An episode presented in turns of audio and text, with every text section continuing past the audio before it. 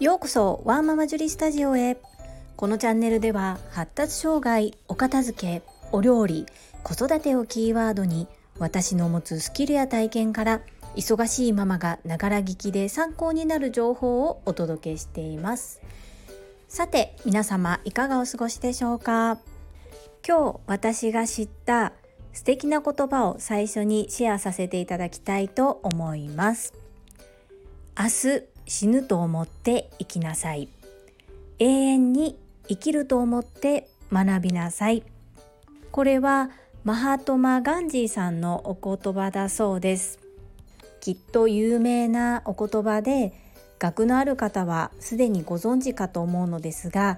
私はどこかで聞いたような初めて聞いたようなという感覚で受け取りました。この素敵な言葉を教えてくださったのは私の大大大好きな Voicy のパーソナリティ。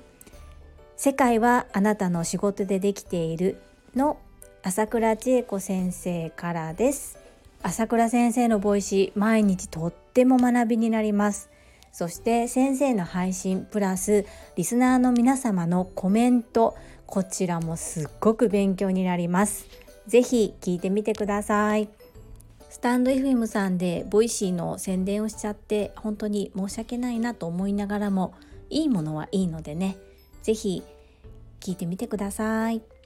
本日のテーマは子供の好き嫌いを克服するにはです最後までお付き合いよろしくお願いいたします。私には子供が2人おります。小学校6年生と小学校2年生のどちらも男の子です。長男は好き嫌いなく育ちました。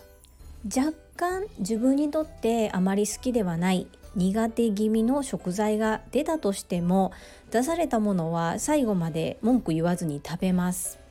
一方次男は食べれるもの食べれないものそして同じ野菜でも形状や火の入れ方によって食べれたり食べれなかったりするものがあります。そのうちの一つ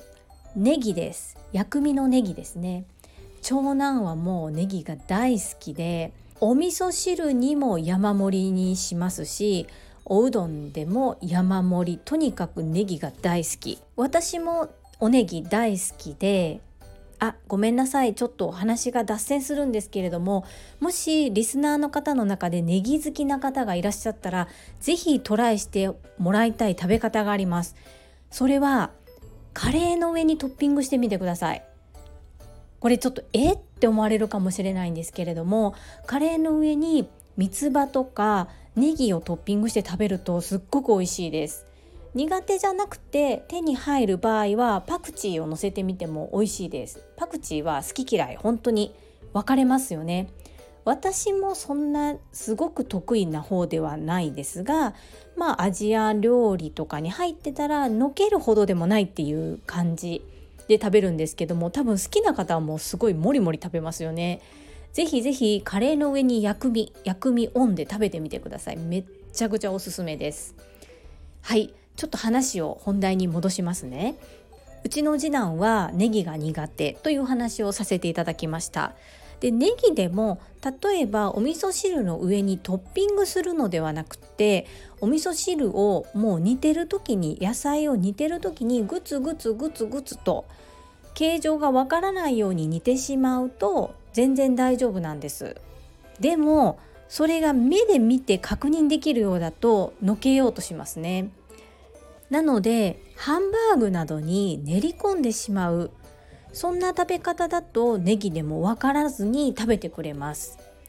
じゃあそこまでしてネギを食べさせなければならないかと言われるとそんなこともないですよね。そして子供の味覚って変わりつつあります。例えば今薬味の話が出ていますが私はみょうがは小さい時嫌いでした。でも今はすごく好きです。そんな感じで子どもの頃に食べれなかったりあまり美味しいと思わなかった食材が味覚が変わることもあるので私個人としては無理やり食べさせることはないと思っていますがでもやっぱりどうにかして食べてほしいなっていう時はハンバーグに練り込んだり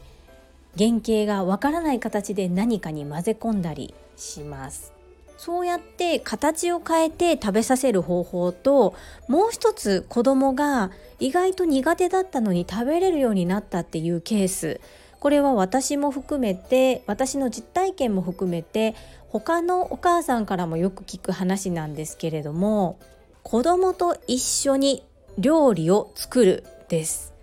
一緒に作ると子供も一生懸命作るし自分が作ったものなので案外嫌いなものでもペロリと食べられてしまうことがあります。うちの次男がそうだからというわけではないんですけども発達障害のお子さんやっぱり偏食の子が多いということを聞きます。何か工夫して食べれるようにすることも一つだし一緒に作って自分が一生懸命作ったものだから食べる。それをきっかけに食べれるようになるということもあるのでどちらの方法も試してみられてはいかがかなというふうに思います。あと苦手なものがあった時に私は子供に聞きます。その食材のどういうところが嫌なの？どういうところが苦手なの？っていうのを聞きますね。でその嫌な部分例えば感触だったりとか食感だったりまあ味そのものって言われてしまうとちょっともうどうしようもないんですけれども苦味とかいろいろ理由があると思うんですね。なのでその理由を聞いてその苦手と思っているところが出にくい食べて分かりにくいような料理にしてしまうっていうのも一つですね。例えば次男は緑色の野菜があまり好きじゃなかったんです。できゅうりも食べなかったし全部避けてお兄ちゃんのお皿に入れたり私のお皿に入れたりしていました。ところがある時本当にもうこれはどうしたの？急にバッタになっちゃったの？って思ってしまうぐらいきゅうりをもりもりと食べ出したんです。そのきっかけはなんとなんとぬか漬けでした。次男の場合生のきゅうりはダメでした。食べれませんし嫌いでした。ですがぬか漬けだとなんだかこうヒットしてですねもりもりもりもりと食べ出したんですね。それをきっかけに割と苦手な調味料ポン酢がちょっと酸っぱいから嫌い酸っぱいから嫌だって言ってたのにきゅうりをスライスしてポン酢で和えたようなものもぬか漬けのきゅうりを食べれるようになってからすごく大好きになったんです。これも不思議ですよね。どんなきっかけで嫌になってどんな些細なきっかけで好きに転換するかっていうの親でもなかなかわからないですよね。なので姿を変え形を変え味を変えそして何かの隠れ蓑として使ってみてとにかくいろいろと変形させてみて出してみる。それもダメなら一緒に作ってみる。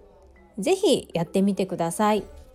100%ではないですがかなりの確率で嫌いなものが食べれるようになります。もちろんね体がちょっと受け付けにくい。そんな食材もありますよね。うち次男はすごくスイカが大好きなんですけども長男はスイカを食べるとちょっと喉のあたりがイガイガするって言ってました。ウリ科のものを食べるとそういう症状が出る人って結構いますしあとフルーツのキウイですね。これも食べたらアレルギーが出る子や喉が痒くなる子桃もたまに効きますね。少しアクが強いフルーツなどもそういった体の変化で味は嫌いじゃないんですけれどもちょっと体が受け付けないようなものもあるので、まあ、そんなものは無理に食べることはないのかなと思います。是非お子様の苦手な食材がある場合そんな感じでトライしてみてください。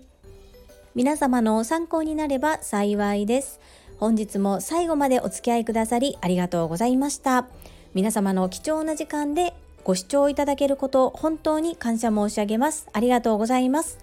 ママの笑顔サポータージュリでした。